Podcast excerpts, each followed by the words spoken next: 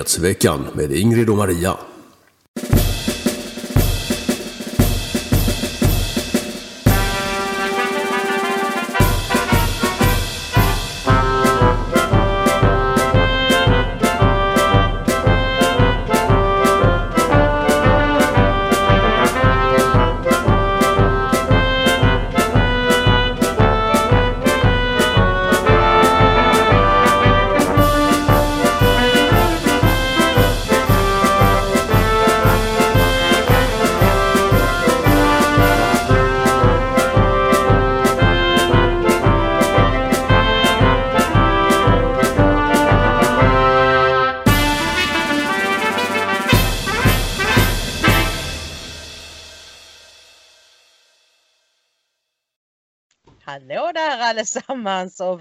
Välkomna till ännu ett avsnitt av Nyhetsveckan. Jag heter Ingrid Carlqvist och med mig som vanligt min kära vän och kollega Maria Selander som eventuellt har lite ljudproblem idag. Och ett stresspåslag som inte är av denna värld. Vi ska säga det med en gång att Precis när vi skulle börja spela in idag så slutade min mikrofon att fungera och hörlurar, arrangemang och alltihopa. Så eh, det här är en väldigt eh, ad hoc lösning som jag har hittat nu med min mans eh, såna här hörlurar. Vi inser att ljudet idag antagligen är betydligt sämre än vad det brukar vara men ni får hålla till godo så lovar jag att felsöka tills på måndag.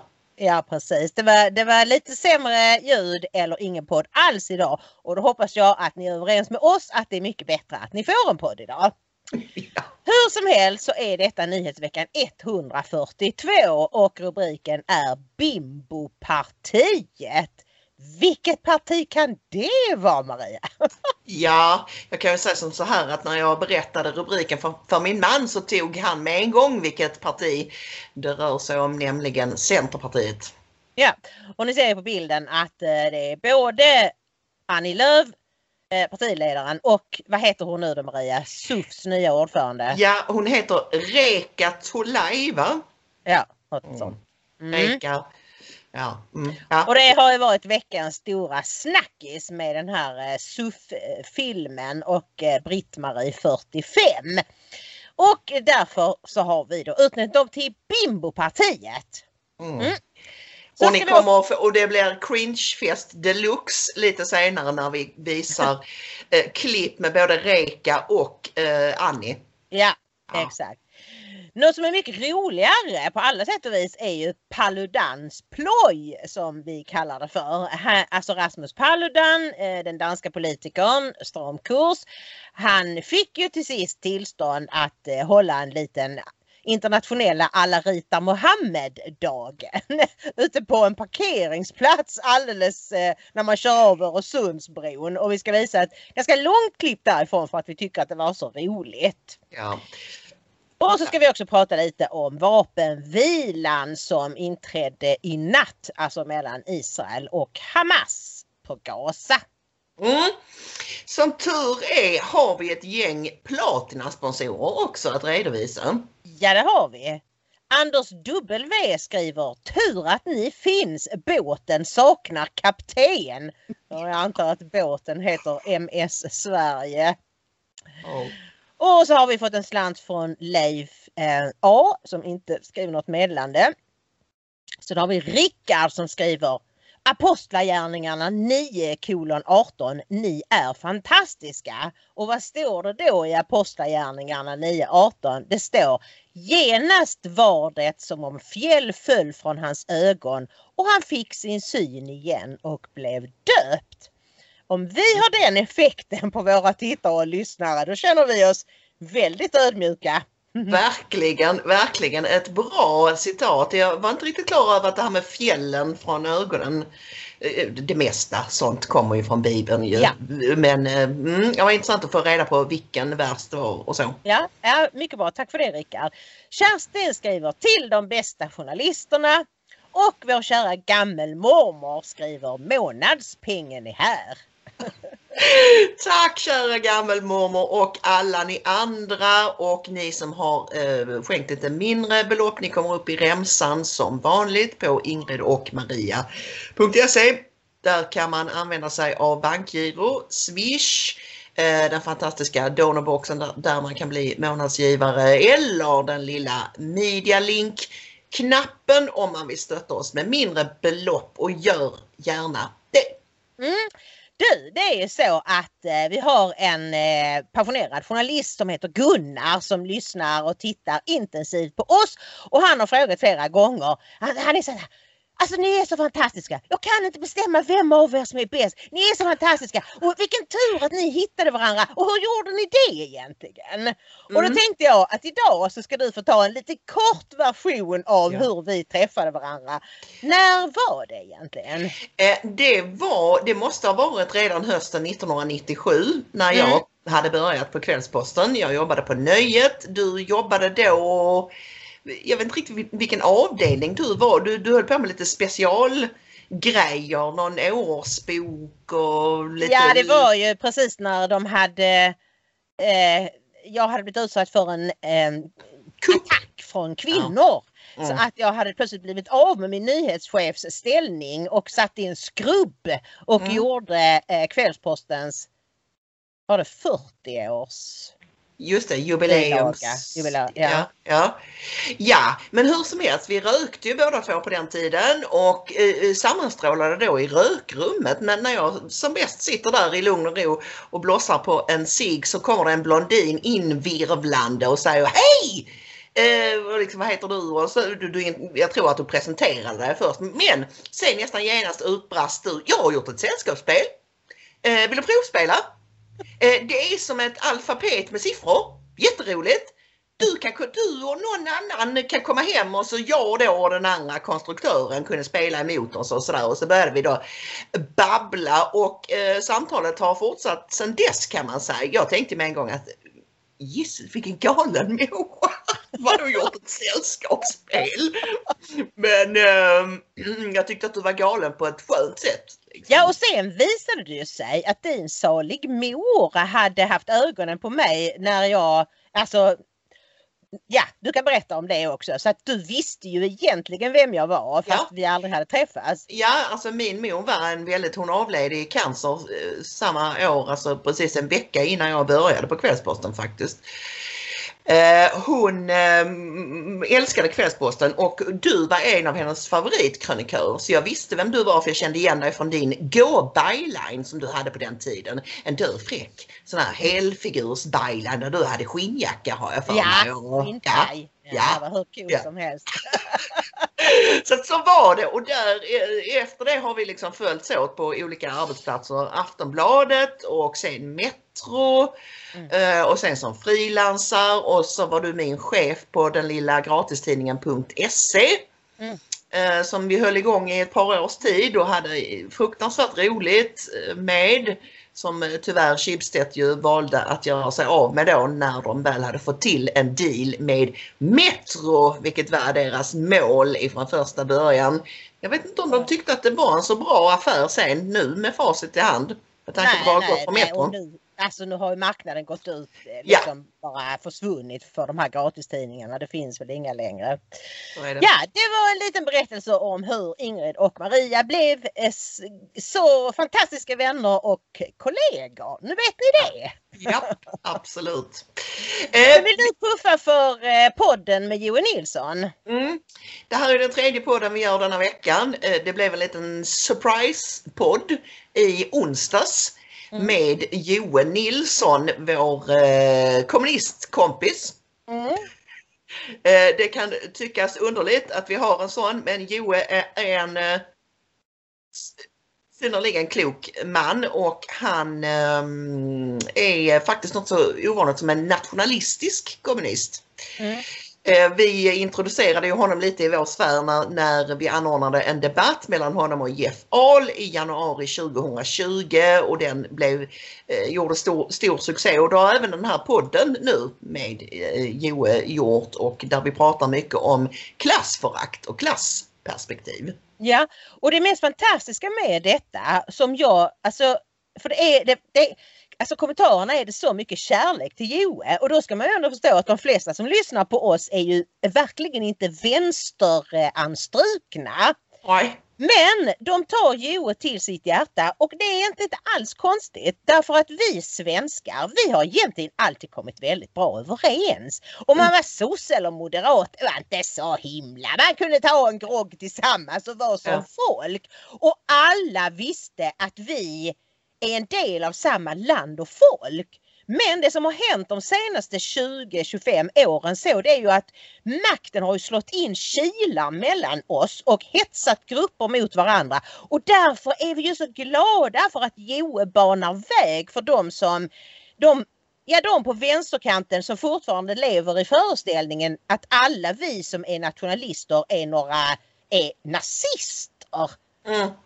Och Och sånt hemskt som man, ja precis sånt hemskt som man ju absolut inte vill förknippas med. Utan alltså, och det är där, alltså makten avskyr ju den här typen utav samtal som vi för med Joe. Därför att vi inser att ja, men vi är svenskar, vi vill ju samma sak, vi vill vårt eget lands bästa. Vi vill att våra barn och barnbarn ska kunna växa upp i trygghet. Mm, mm. Mm, och Joe har ju fattat det här med att eh, migrationsfrågan är den absolut viktigaste Ja. och som han säger då, allt det här andra med fördelningspolitik och så vidare, det kan vi ta sen när vi väl har dealat med det här akuta problemet som vi har nu. Exakt. Så att eh, lyssna och titta på Joe finns det på Youtube såklart och på ingredomaria.se på alla våra vanliga kanaler. ja. Mm. Du, sen vill vi bara säga väldigt kort att Finland räddade oss inte. Snyft! Ja, de hade ju sin eh, eh, omröstning i riksdagen om den här coronafonden och det räckte inte till. Det var inte tillräckligt många som sa nej. Och eh, det var ju synd. Vi hade hoppats att Finland skulle bli eh, hjälte för oss alla men ja, vi är ju, alltså alla länderna är ju så insyltade i EU och har en massa press på sig. Så jag tror helt enkelt de vågar inte. Nej, men vi älskar Finland ändå vill vi ju eh, såklart påtala. Det. Men eh, det var synd bara att eh, de inte vågade sticka ut tillräckligt mycket denna gången. Men det är som det är. Mm. Du, snabbt bara Ingrid om vapenvilan eh, nu eller vapenstilleståndet i eh, Israel. Ja. Palestina. Ja, så här tror jag att jag tror att eh, eh, Israel hade nog gärna fortsatt en vecka till för att en gång för alla, eller kanske inte en gång för alla, men att slå ut Hamas så till den grad att det skulle ta dem ett decennium att bygga upp något liknande igen med tunnlar och med raketer och allt det där. Va? Mm. Men så kom ju den internationella pressen och eh, Sleepy Joe la sig i det på något sätt. Jag vet inte riktigt, vet inte riktigt vad som hänt. Men i natt i alla fall så bestämdes båda parterna för att gå med på ett vapenstillestånd. Eh, och eh, vad händer då direkt efter det? Eh, jo, araberna de firar på Gaza, de är ute och skriker Allahu Akbar och så kan man tänka sig, vänta nu här. Ni har ju förlorat. För det första har ni många fler döda men absolut inte så många som det kunde ha varit om inte Israel hade haft alla sina varningar innan de bombade hus med terrorister. Eh, men ni har ju förlorat en massa Hamas-ledare. Det här tunnelsystemet är näst, alltså till stora delar pulveriserat och en massa byggnader. Vad är det ni firar? Jo, det är så araber gör. Jag lyssnar ju mycket på den här ehm, eh, eh, Amar Sarfati som är en eh, eh, kristen Israel som finns på Telegram bland annat och han lägger upp massor med videor och foto och så. Och han säger, men det är så araber gör. Mm. I Egypten firar man varje år förlusten av, nu minns jag inte om det var Jom Kippur-kriget eller om det var sexdagarskriget, där Israel fullständigt förnedrade Egypten. Men Mm. den dagen kriget tog slut, det firar Egypten som om de hade vunnit. Ja, det är gäller inte att tappa optiken. ansiktet. Mm. Mm. Man får inte tappa ansiktet till något. Alltså det är det Nej, viktigaste. Och jag menar när det har gått ett antal år så är det ju ingen som kommer ihåg, ja men det är klart vi måste ha vunnit det kriget annars skulle vi ju inte ha firat det. Nej. Så, alltså det är helt bisarrt. Ja. Eh, sen kan jag också då nämna att eh, han skriver att det är redan eh, eh, upplopp i Jerusalem och i Hebron. Och när muftin i den här eh, eh, Al-Aqsa-moskén inte nämnde Gaza och kriget i sin predikan, Mm. i, i sin fredagsbön, då började de genast skrika Go out, dog of the Palestinian Authority! Alltså de skrek mot imamen som hade predikat. Så att, ja, vem, vet vad som kommer att hända nu? Jag tror ju inte att de kan göra så mycket från Gaza. Men det bor ju väldigt många muslimer i Israel. Mm. Så att eh, vi ska nog inte tro att det här är helt över. Nej. Uh, nej, det är det väl ingen som tror. Det är, man har ju nästan tappat hoppet om att det någonsin ska komma till någon typ av lösning överhuvudtaget. Men Ja men jag har inget hopp om det. Alltså Nej. därför att så länge Hamas och så många utav liksom palestinierna är fullständigt inställda på att det enda de vill det är att Israel ska utplånas från jordens yta. mm, Så går det ju inte att ha någon tvåstatslösning överhuvudtaget. nej, nej, Utan nej. Då, är, då är vi ju där att någon av dem måste försvinna. Mm. Sen är det ju en annan grej också Ingrid som är jäkligt irriterande och det vet väl antagligen de flesta om att Sverige och många andra länder men framförallt Sverige göder Hamas med bistånd. Ja, alltså de skickar ju inte pengar direkt till Hamas, de skickar ju det till palestinska myndigheten. Men vi, eh, alltså det är på något sätt så uppenbart. Vi ser ju hur, hur liksom ja, pengar flödar från den ena sidan till den andra. Och, och- och jag menar det att Sverige skickar ner en massa pengar även palestinska myndigheten, även om de inte är terrorister på det sättet som Hamas. Så jag menar, de betalar martyrernas familjer och de, Mm. du vet, ja. Mm. Och då ska det gå till demokratiutveckling. Eh, Kristdemokraterna bland annat är ju upprörda över detta. Eh, vi läser i eh, tidningen Världen idag. Eh, förra veckan beslutade regeringen om en ny strategi. Det här är från juli 2020 men det är ju, Mm. men det är ju ändå liksom Mm. så här har det hållit på. Förra veckan beslutade regeringen om en ny strategi för det palestinska biståndet för åren 2020 till 2024 som omfattar 1,5 miljarder kronor. Trots terrorlöner och negativ demokratisk utveckling i de palestinska områdena väljer regeringen att uteslutande skuldbelägga Israel och då säger Mikael Oskarsson från KD det här är oerhört. Det palestinska biståndet behöver frysas tills terrorstödet upphör. Men eh, några sådana planer verkar sossarna inte ha alls. Absolut inte och jag menar även på hemmaplan stöttar ju Socialdemokraterna islamister. Ja. Och det var också någon debattartikel om detta som ni kan läsa, det ligger en länk här att eh, eh, de två moderaterna ehm, Johan Forsell och Kristina Axén Olin skriver en debattartikel om att eh, sossarna måste klippa sina band till islamister. Så att det här är ju liksom ingen slump. Det är inte så att de inte begriper vad palestinierna håller på med. Utan precis som Stefan Löfven sa för några år sedan, vi kommer aldrig att kritisera islam. Nej. Alltså man tänkte ju då att ding dong, han vet inte vad han säger. Jo, det visste han nog. Han visste nog precis vad han sa. Sossarna har lovat och förbundit sig att aldrig någonsin kritisera islam utan att tvärtom stötta islam så mycket det går. Mm. Och vad beror då detta på? Jo, det är ju för att blidka den importerade valboskapen. Och Ja. än en gång, eh, jag ser det ofta eh, när det kommer opinionsundersökningar eh, publiceras att folk kommenterar på Twitter det här kan inte stämma, det måste vara fusk med den här undersökningen för sossarna kan inte ha Mm. så hög procentandel fortfarande. Jo, det kan de för de har importerat två miljoner väljare typ. Ja. Ja. Men folk tänker inte på det utan de tänker liksom att det är mormor som fortsätter att rösta på sossarna för det har hon Mm. alltid gjort sedan 20-talet och sådär. Liksom. Nej, då har vi en lite annan demografi i Sverige med trogen Ja, alltså valboskap. tänk om vi någon gång kunde få någon opinionsundersökning där man har delat upp alltså etniska svenskar och invandrare och invandrarnas barn. ja. Never gonna happen. Men, eh, Nej, åtminstone inte så länge sossarna sitter vid makten. Men nu ska vi prata om Rasmus Paludan som han står minsann upp mot islam.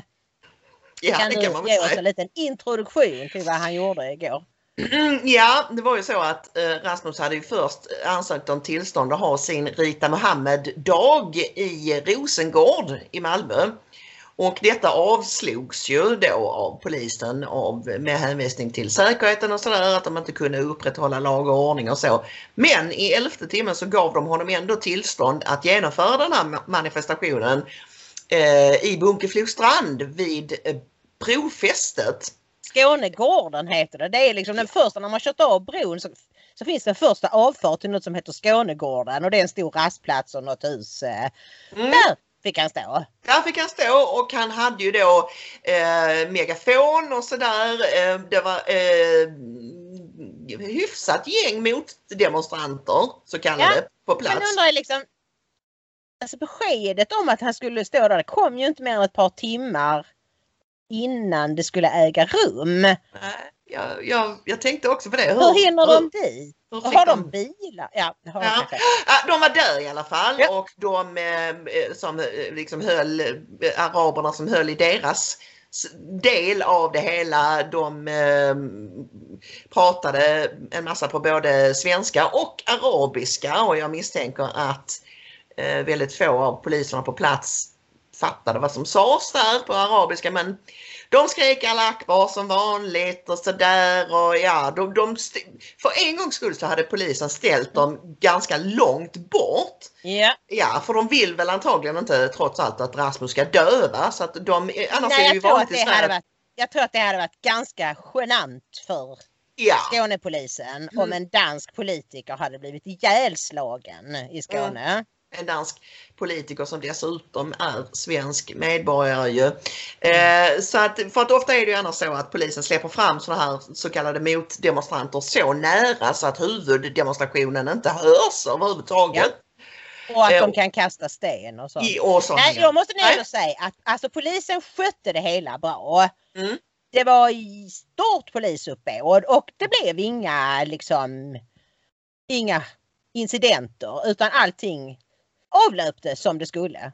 Ja, och vi ska se ett eh, litet klipp höll jag på att säga. Det är inte så litet därför att jag hade nämligen väldigt svårt att klippa bort saker i den här filmen som Rasmus eh, parti Stram kurs la ut. Den var 27 minuter från början. Jag har klippt ner den till lite under 7 minuter och ni får ursäkta. Men det är så mycket han säger här som är intressant och han är dessutom vansinnigt rolig på slutet framförallt. Jag, jag hade inte hjärta att klippa bort det så vi, vi kollar på den här lilla filmen från demonstrationen. Nu har jag ritat eh, Mohammed. Min ritning som också ingår i tävlingen är en eh, ko. Och sen har vi eh, Mohammed. Det är klart, det är inte så bra en ritning som många andra ritningar eftersom man ser ju att det är något som är alldeles för stort på Mohammed. Men man får ändå säga att tävlingen kan också vara för folk som jag som inte ritar särskilt bra. Så det tycker jag är jättebra. Så nu vinner jag en keps.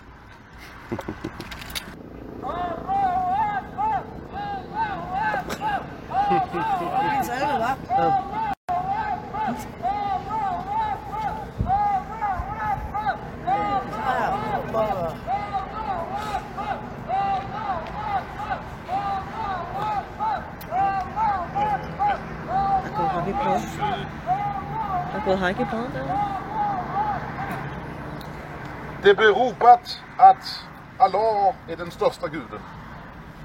Jag håller inte med. Jag tycker att kristendomen har en, en bättre Gud. En förlåtande Gud. Och jag tycker att Jesus var en mycket bättre människa än Muhammed var. Och därför är det skönt när jag ganska ofta, ungefär varje vecka, ofta flera dagar i veckan, lyssnar på en stor svensk, nämligen Jussi Björling, när han sjunger O helga natt. Det är mycket, mycket skönt och jag är mycket glad när han sjunger detta om enda sanna guden och gudasonen Jesus som kom till oss i julen frågor från journalister. Ja. Från Sveriges Radio Ekot och P4 Malmöhus. Ska ställa till mig? Tack. Stoppar vi här och så spelar vi in igen. Att det blev den här platsen, vad tycker ni om det? Alltså eh, i augusti 2020 kunde det inte bli någon plats i Skåne så man får ju glädja sig att det kunde bli en plats överhuvudtaget. Det är trist att det uppenbarligen är för farligt att göra sånt i Rosengård just nu. Men jag har ju en tro på framtiden så jag hoppas att eh, någon gång i framtiden, förhoppningsvis snart, går det också att göra i Rosengård. Vad vill du uppnå med din eh, manifestation? Ja, alltså jag har ju den uppfattningen att det finns somliga personer i Sverige som inte förstår konceptet omkring yttrandefrihet, nämligen att man måste tåla att andra folk säger och gör saker som man inte tycker om. Jag måste tåla det till exempel. Alltså det finns några där som ropar saker som jag inte gillar, men jag måste ju acceptera att så är det. Eh, men det gäller också andra vägen. Då måste de ju också acceptera att jag säger saker som de inte gillar. Och jag jag, min uppfattning är att det finns somliga människor i Sverige som inte helt förstår det konceptet. Eh, Du har haft en eh, turné här idag i Danmark eh, och så kör du hela vägen till Sverige. Vad är det du vill uppnå i Sverige? så att säga? Ja, just det. Varför Alltså, stanna i Danmark? Alltså, jag, jag tycker att, att det är jätteviktigt både i Sverige och i Danmark att, att de personerna som har svårt att förstå yttrandefriheten och som menar att specifik kritik av islam bör inte tillåtas. Att där bör man visa att det, det är tillåtet. Man får kritisera islam, man får kritisera kristendomen, judendomen, man får kritisera mig, man får säga att man tycker illa om det att vara svensk eller det att vara dansk. Jag gillar jättemycket att, att det att vara svensk och vara dansk. Men jag måste ju acceptera att det finns folk som yttrar att de tycker det är hur dumt som helst. Okej, men då tänker jag, och det inte finns fler frågor, då kan jag sluta nu och eh, jag ska eh, Eh, tacka eh, svenska folket för den stora kärleken.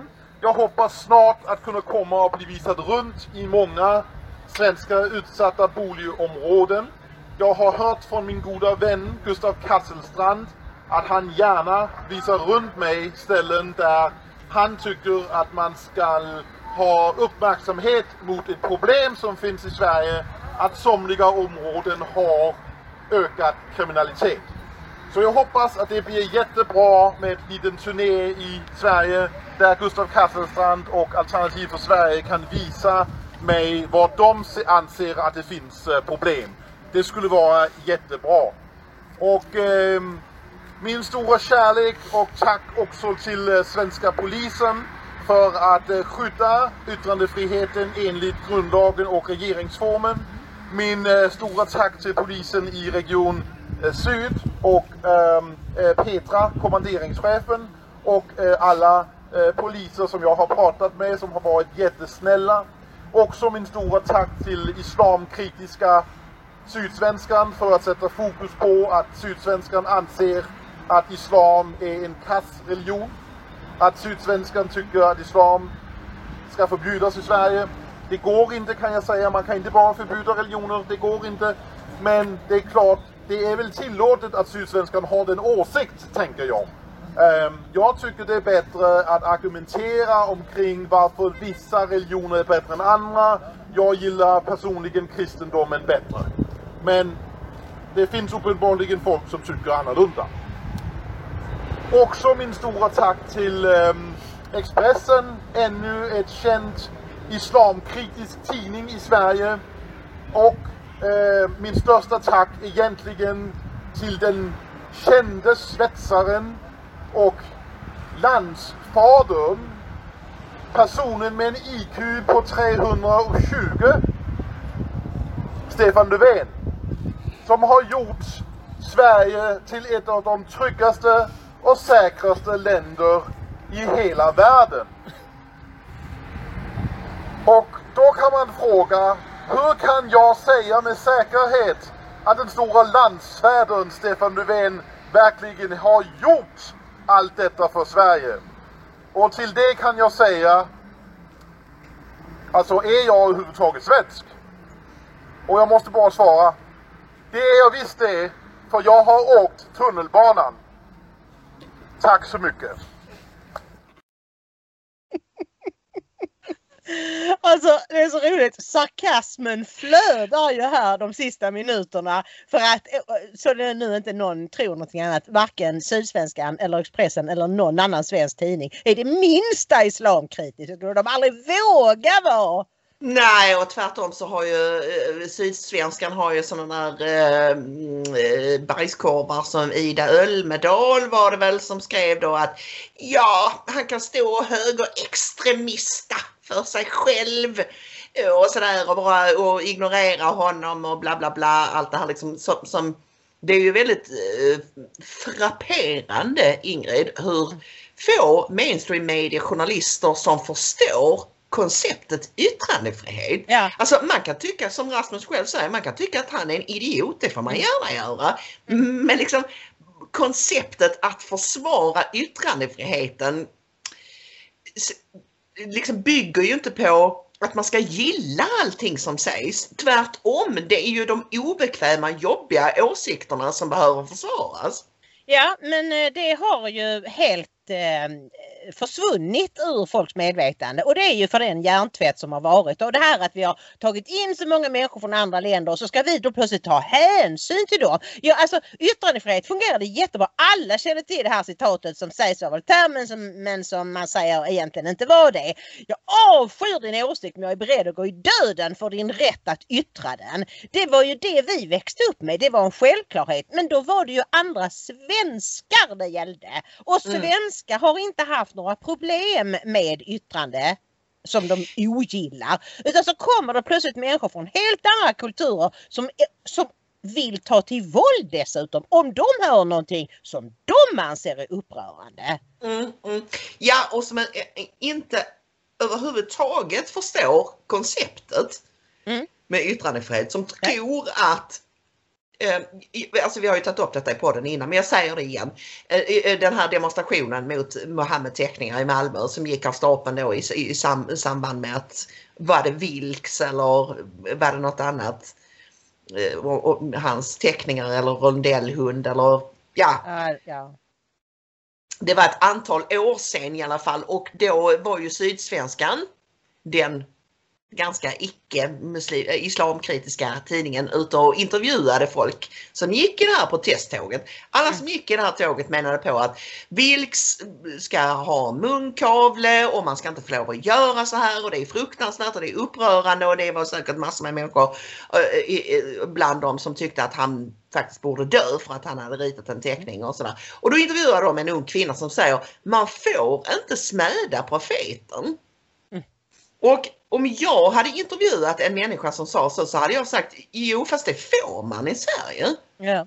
Enligt vilken lag, eh, vilken lag är det du syftar på där man inte får smäda profeten? Och då hade de ju fått svaret sharia men det ställer ju inte journalisterna för de vill inte ha det svaret. För då kanske Svensson börjar att fatta någonting. Nu har ju Svensson fattat detta för en tid, ja ett antal år sedan tror jag och, och Mm. fler och fler förstår ju den enorma skillnaden mellan islam och kristendom och den enorma skillnaden mellan den muslimska världen och västvärlden. Och Mm. om vi vill upprätthålla vår civilisation med yttrandefrihet och demokrati och de andra mänskliga rättigheterna då måste vi till varje pris minska islams inflytande och Ja. vi måste vara stenhårda mot muslimerna. Jo, man får smäda profeten. Jo, man får bränna Koranen. Jo, man får skratta åt era löjliga lagar. Det var därför jag tog med det här eh, avsnittet där, det här är ju ett hopklipp av hela Stramkurs eh, film. Och jag tog med det här avsnittet när Rasmus blev intervjuad av Sveriges Radio. Mm. För jag tycker han säger det väldigt bra Mm. där och som vanligt på sin goda svenska. Ja. Eh, att eh, man får stå ut med att folk säger saker man inte gillar. Mm. Punkt slut, så är det bara. Folk, folk säger hela tiden saker jag inte håller med om och de angriper mig och Mm. det får jag tåla. Och Ja, det här precis. måste de här människorna också lära sig tåla. Ja, men eh, det vill de inte. Och det är ett stort problem att i princip inga politiker utom Richard Jomshof förstår detta. Mm. Det är verkligen ett stort problem och den här appeasement-politiken du vet som vi har pratat om och att man, man matar krokodilen för man hoppas att han ska äta upp My Sister så här. Det är livsfarligt. Mm, det är klart att det. Eh, och, och vi har också varit inne på det tidigare i podden att det är, det är mycket därför israelerna agerar som de gör. För att de vet hur den arabiska slash muslimska mentaliteten funkar. Ja. Visa ingen svaghet, de, för, de föraktar svaghet. Du måste visa det stenhårt. Och Israel hade inte existerat fortfarande, Ingrid, om det inte var för att de är ganska tuffa i sin respons. Självklart. Eh, De har ju blivit attackerade och utsatta för krig en fyra, fem gånger sedan eh, staten bildades 1948. Så eh, om man vill veta hur man ska hålla en viss, eh, men, en viss grupp människor stången Ja, så ska Så man titta, man titta. på Israel. Mm. Jag vill bara säga också att och, och, om Rasmus själv tittar så fick jag ett mail från en tittare som skriver Hej Ingrid från botten av mitt hjärta fast det heter från djupet av mitt hjärta på svenska. Ja. Vid tillfälle hälsa Rasmus och tacka honom för manifestationen med Rita Mohammed-dagen i Malmö. Även om det inte var så många som dök upp så var det Rasmus gjorde ett ytterst viktigt uttryck för yttrandefrihet. Ett ställningstagande som jag hoppas sprids. Så du ska veta det Rasmus att du har väldigt många fans på den här sidan Öresund. Absolut. Då kommer vi ju till dagens huvudblock som jag har kallat för Je suis Britt-Marie. Ja, och je suis, det är ju franska betyder jag är och det blev ju en grej då efter eh, attacken mot Charlie Hebdo. När alla gick omkring och sa je suis Charlie. Mm. Och nu blir det je suis Britt-Marie. Ja, det rimmar ju det också. Det ju... Ja, och eh, det är ju också Bimbo-partiet. Det är det vi ska prata om. Ja. Eh, och eh, kan du ge oss en liten bakgrund till hur, hur började hela denna kalabaliken? Ja, hela denna kalabaliken som ju till stora delar har utspelats på Twitter. Så de som inte har Twitter kanske tänker, va? Vad är, vad är detta? Ja. Eh, Reka Tolnai är 23 år och hon är ny ordförande i CUF, alltså Centerpartiets ungdomsförbund. Vi såg henne första gången i, eh, när hon var med i Debatt. Heter det Debatt? Eh, Det, det Sverige möts. Sverige möts heter det numera. Eh, Där även vår vän Louai Ahmed var med och Mm. hon var allmänt snurrig redan där och hon är av ungersk härkomst vad jag förstår. Ingen skugga över ungrare. Eh, Ni kan Nej. inte hjälpa att det finns idioter bland er också. Eh, Men i egenskap, i det programmet, i egenskap av, av liksom ungrare så skulle hon uttala sig vitt och brett om all möjlig invandring och Mm. hur det var att vara liksom lite sådär åt det hållet rasifierad typ så. Nu har Reka då spelat in en, ska vi säga reklamfilm eller kampanjfilm för CUF där de vill eh, puffa för att vi ska avskaffa LAS. Och jag är ju den Alltså, första alltså lagen om anställningsskydd. Mm. Precis, exakt. Eh, Och det är ju det här då med turordningsregler som vi har i Sverige. Sist in, först ut. Mm. Eh, Och jag är den första att säga att jag är ganska kritisk mot LAS, inte minst eh, på grund av hur det fungerar i vår bransch, mediebranschen.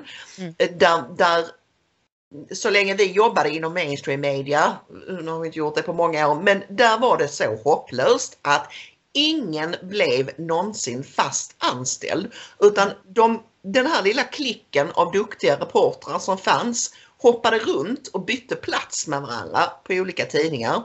Sydsvenskan, Svenska Dagbladet, eh, TT, Aftonbladet, var man nu var.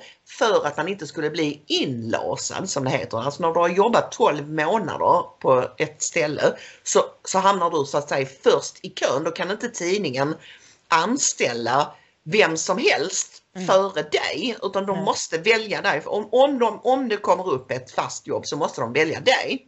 Och Ja, och, och, hur, och kan man säga så här, ja men om man har varit där 12 månader så är man väl duktig nog. Nej! Tänk om Jan Guillou söker jobbet!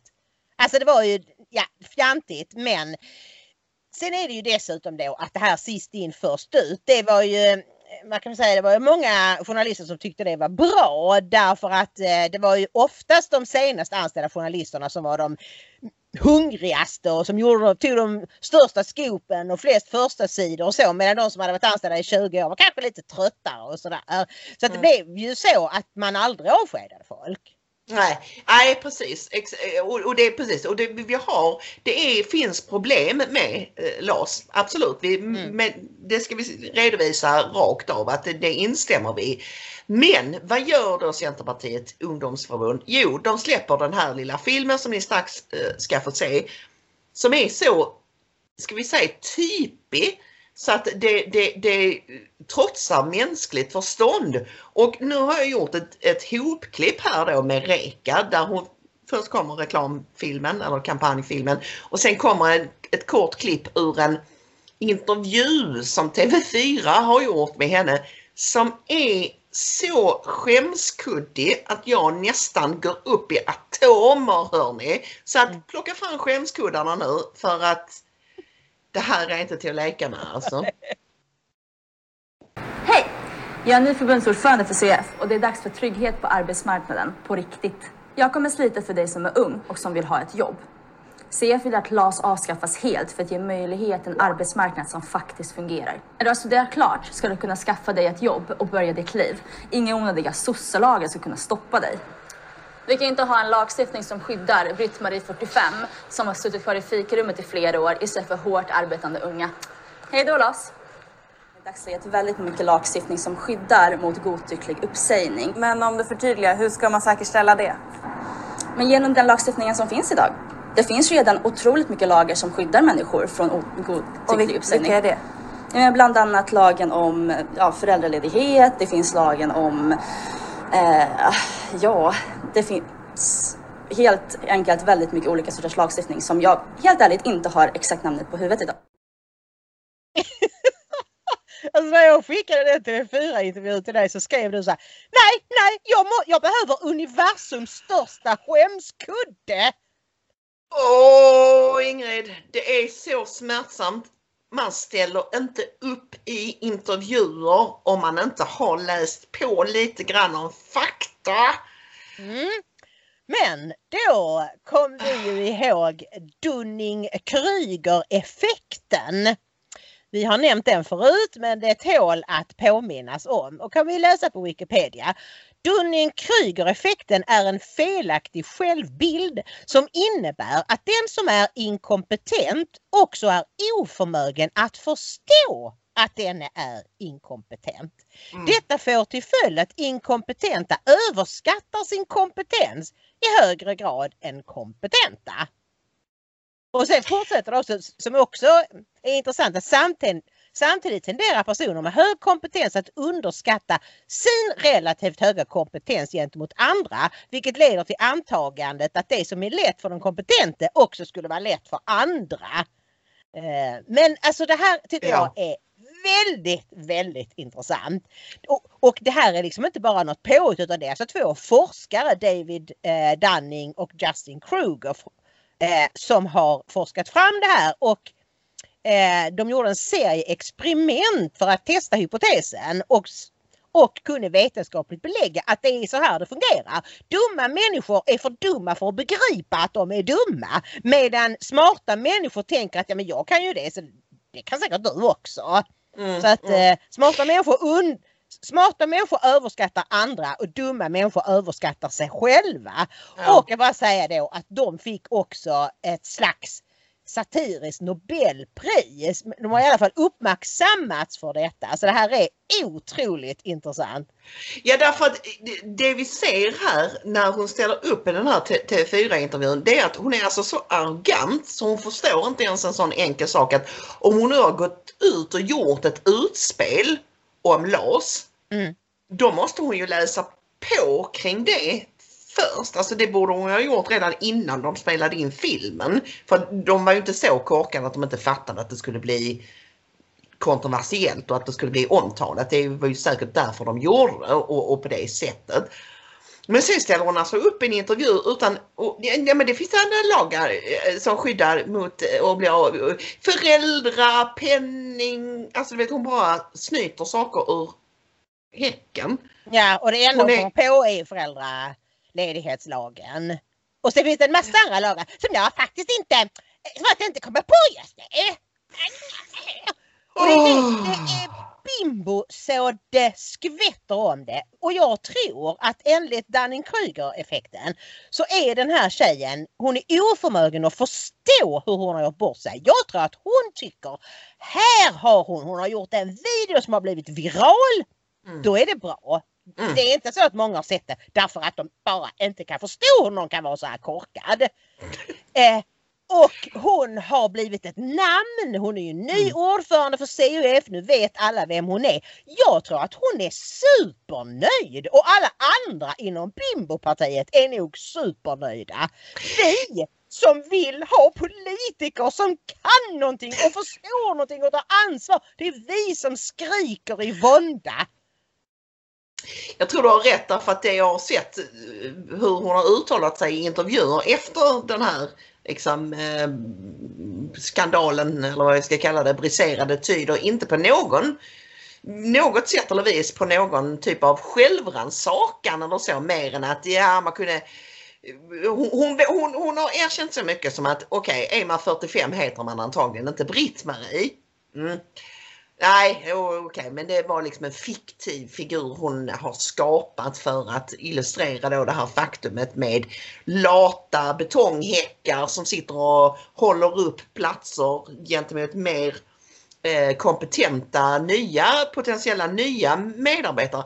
Men alltså i det stora hela tror jag inte hon är så här jätte självkritisk. Hon tänker nog precis som du säger att hon har fått ut sitt budskap nu. Men jag tänker att alltså, som LAS-kritiker som jag nog n- ändå ser mig själv så, så tycker jag det här är jättekontraproduktivt för nu bara drunknar all eh, liksom eh, alltså riktig kritik i det här att hon är, pre- presenterar det så dumt. Ja, och jag frågade fåglarna om eh, de kunde få fram någon eh, lite skvaller inifrån Centern. Men fåg, mina fåglar har dåliga kontakter just i Centern. Men sossarna gottar sig. På Sveavägen 68 sitter de och gnuggar händerna och tänker att det är bra för dem. Så, fast det vet jag inte. Skulle det vara då för att det har ju tydligen gått eh, Centerns nya väljare kommer tydligen från de rödgröna partierna. Mm. Är det det? Alltså nu, nu liksom ska de tillbaka igen eller? Nej, det var väl mer det att de, nu behövs de som en garant för att LAS inte ska, fast sa jag, hur ska det fungera? Jag menar ska de gå ut och säga att de ska sitta i regering tillsammans med eh, sen, med Bimbo-partiet som vill ta bort LAS helt och hållet. Det är väl liksom det sista sossarna har kvar. Att de Ja. är garanten för eh, trygghet på arbetsplatsen. Så att, eh, jag vet inte riktigt varför sossarna gottar sig åt detta.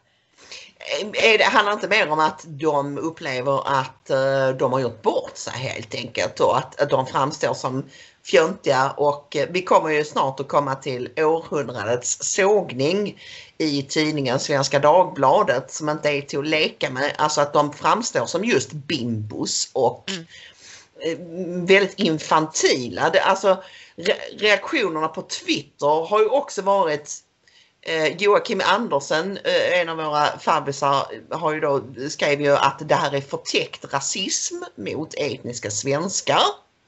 Väldigt många har reagerat på att det är kvinnofientligt, att det är åldersfientligt.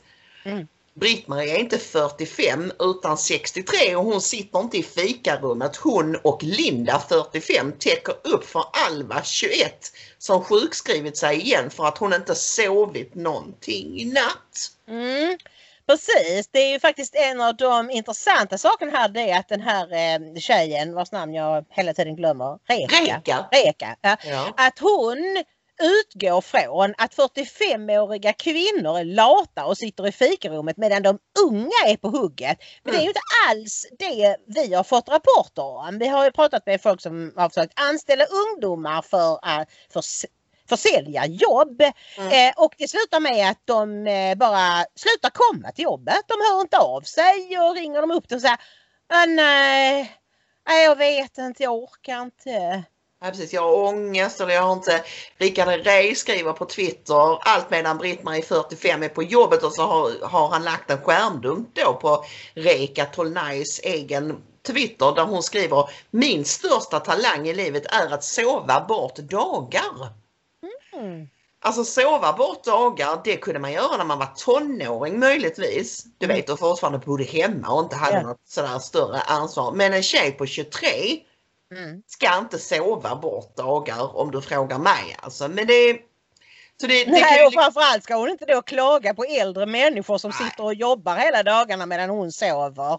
Exakt. Och en annan kul grej som vi måste nämna Ingrid för att jag bara älskar den här bilden så att vi får med den. Det är ju då eh, en, en en person som har lagt ut på Twitter eh, en bild som egentligen är, det var väl i samband med valrörelsen i USA och eh, Black Lives Matter upploppen. Två Mm. personer som försvarar sig bokstavligen med hjälp av Second Amendment. Britt-Marie och Kenneth tänker inte överge sitt fikarum till någon jäkla zoomer som tar med sig mamma på anställningsintervjun. Ja, det är rätt roligt. Men nu måste vi ju berätta om den fantastiska artikeln i eh, Svenska Dagbladet. Det är en ledare av Peter Wennblad och Maria offrade sig på en gratis prenumeration på Ja. Svenska Dagbladet bara för att vi skulle kunna läsa den. Och den har rubriken Centerpartiet har blivit ett fikarum för fjortisar.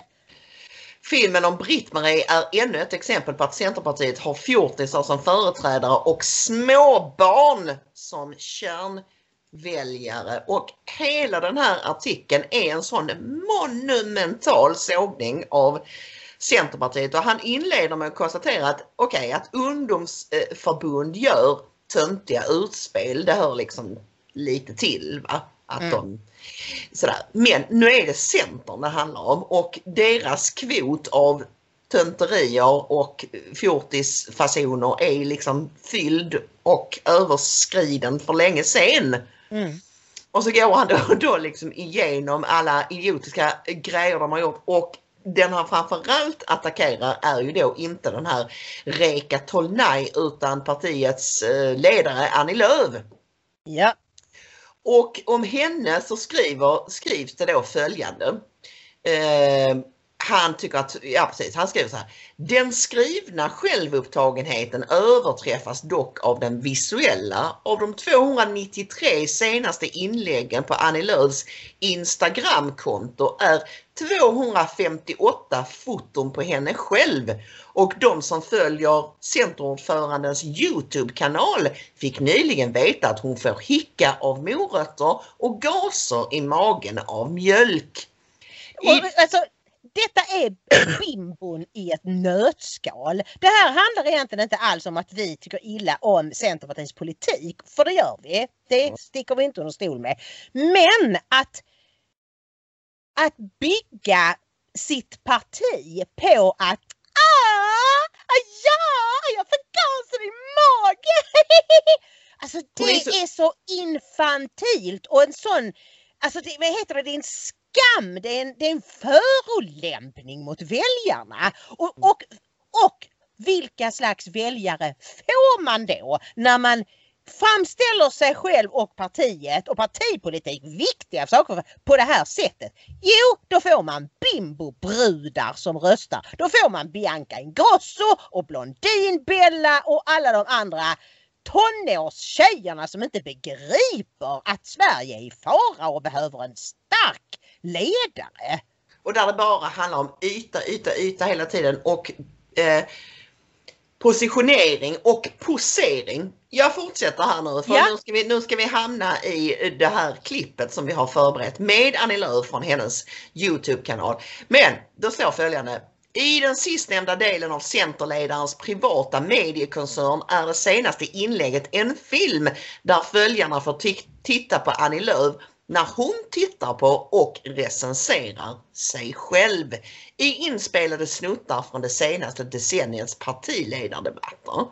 Att i 19 minuter se en statsministerkandidat bli påtagligt både imponerad och känslomässigt berörd av sina egna framträdanden framstår som den största mediala självsmekningen sedan onanikojan i Big Brother-huset i början av 2000-talet. Det är underbart. Debattören Per-Ola Olsson beskrev filmen som mer genant än att glo på porr tillsammans med farmor. Som första tittarkommentar under klippet på Youtube står att läsa Jag sökte på självupptagen och hamnade här. I den ädla konsten att underskatta såväl sin egen som väljarnas intelligens har Centerpartiet på senare år utvecklat en rik repertoar både i form och i sak. Ja, och nu tittar vi på Cringe Annie. Nu kör vi. Annie Lööf. Ja, där får jag nog korrigera Jimmy Åkesson lite för Centerpartiet drev ju en ganska offensiv Åh, vad linje unga vi vi är. skulle eh, ta ansvar för vår egen riksbank, vår egen räntepolitik. Åh, jag ser så ung ut. och jag har det här lite läspande. Det har jag nog fortfarande lite men det har jag, det har jag uppenbarligen jobbat bort under de här tio åren. Jag ser väldigt eh, snäll och ung ut här. Så vi befinner oss i ett ganska tudelat Europa där Sverige är ett av de få länder i Europa som faktiskt kan gå fram med en reformbudget på 15 miljarder. Där vi lägger pengar på infrastruktur, på att sänka restaurangmomsen, på att skapa fler jobb för unga. Alltså vad trygg jag ändå är, måste jag säga. Det här är min första partiledardebatt och jag bara sätter de olika förslagen. för mig eller inför svenska folket att ni har som utgångspunkt att hjälpa Ja, flyktingar. ja, och Jimmy också. är- Vi har ju haft våra debatter. Den politik som jag vill föra, för den går ut på att hjälpa så många Du har mage, har- Jimmy Åkesson, och stå och kalla oss Du har andra partier att sakna hjärta. Det är det är du som vill stänga dörren. Det är du som vill låsa dörren, slänga bort nyckeln. När barn, kvinnor och män flyr undan Assads terrorbombningar eller nackskotten i Irak. Då Nej. vill du stänga porten. Jag vill hjälpa och så står fler. du här och beskyller oss för att inte hjälpa. Alltså här ser man ju verkligen att eh, jag står kvar. De debatterna som jag och Jimmy Åkesson har 2021, ja det var ju samma dynamik som vi hade för både 5, 7 och 10 år sedan. Det är faktiskt rätt intressant att se. Den här ordväxlingen hade jag faktiskt helt glömt bort måste jag säga. Eh, Och därför så måste man ställa sig frågan varför är det så svårt för de här människorna att få jobb? Jo, det är för att de inte är svenskar. För att de, de, är, de passar inte in i Sverige. Och det är klart att då är det svårt att få jobb. Hur uttrycker Det är du klart att då är det svårt att få jobb. Då måste man ju få förutsättningar att bli just svensk. Man måste få förutsättningar att passa in. uttrycker du dig?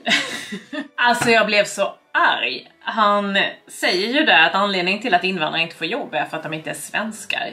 Och de andra står tysta. Det här är ju på någon millisekund som man agerar och det är ju sånt man inte alls hade pratat igenom innan eller förberett sig på utan det är där man agerar som värderingsstyrd politiker där man agerar på det som liksom bara blossar upp inom en. Eh, jag är faktiskt väldigt stolt över att jag gjorde det där och då och att jag fann mig i stunden. Det var många där som noterade då hur Centerpartiet och Sverigedemokraterna verkligen är ideologiska motpoler. Har du någonsin sett en politiker så förälskad i sig själv? Hon är helt skamlös. Åh, vad jag var gullig! Åh, vad, åh, vad duktig jag var! Vad tuff jag var! Åh! Alltså jag har ju döpt som sagt det här klippet till Cringe Annie därför att det är cringe ni vet när man liksom åh, åh så är det så pinsamt så att man nästan vill eh, bara falla ner genom en lucka i golvet. Men det finns något annat bakom här också som är betydligt kusligare. Jag börjar tänka, är hon narcissist på riktigt? Alltså har hon den? Vi ska inte sitta här och ställa psykiatriska diagnoser på folk. Det kan vi inte göra. Vi är inte psykiatrer och vi känner inte Annie Lööf. Men hon, vi kan säga så mycket som att hon har ett väldigt utpräglat narcissistiskt beteende.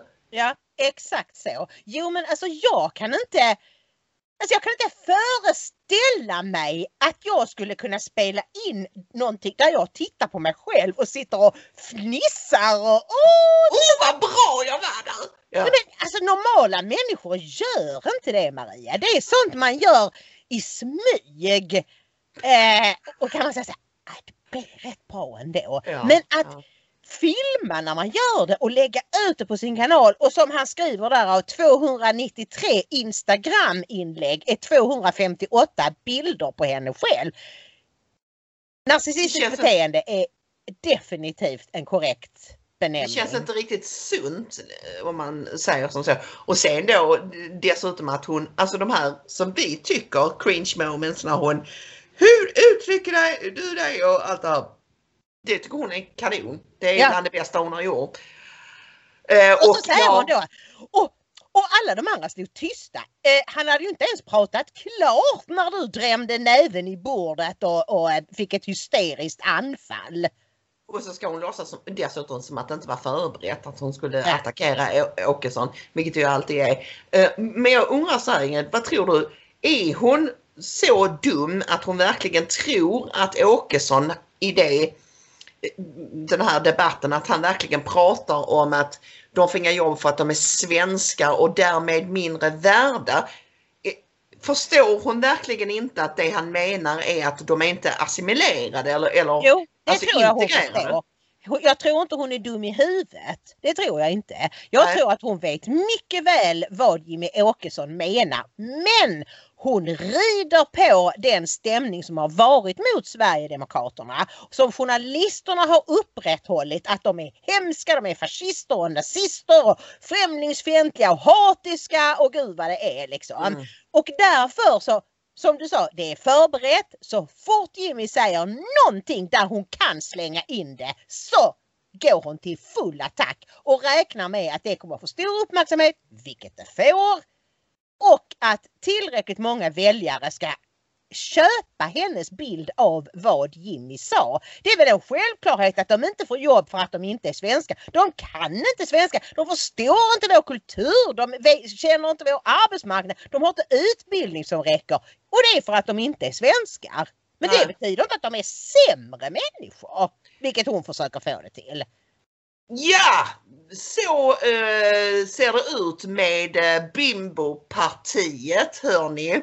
Eh, vi tror knappast att det är någon av er som tittar och lyssnar på oss som funderar på att rösta på dem. Men eh, träffar ni på dem som är angripna av Centerpartisjukan så försök och liksom Ja men säg då med Annie Lööfs spelad upprördhet. Röstar du på Bimbo-partiet? Ja just det, just det. Och försök avprogrammera dem skulle jag säga. Men det kanske är bra att använda deras egen retorik mot dem. Eh, om ni gillar det ni ser och hör här idag, gå in på ingridomaria.se. Använd bankgiro, swish, donorbox eller media link-knappen för att stötta oss. Vi beklagar ljudkvaliteten i dagens program. Hoppas att vi kan fixa det till på måndag då vi Ja. ses och hörs igen. Det gör vi. Och ha en fantastisk helg och Gud välsigne er. Hej då!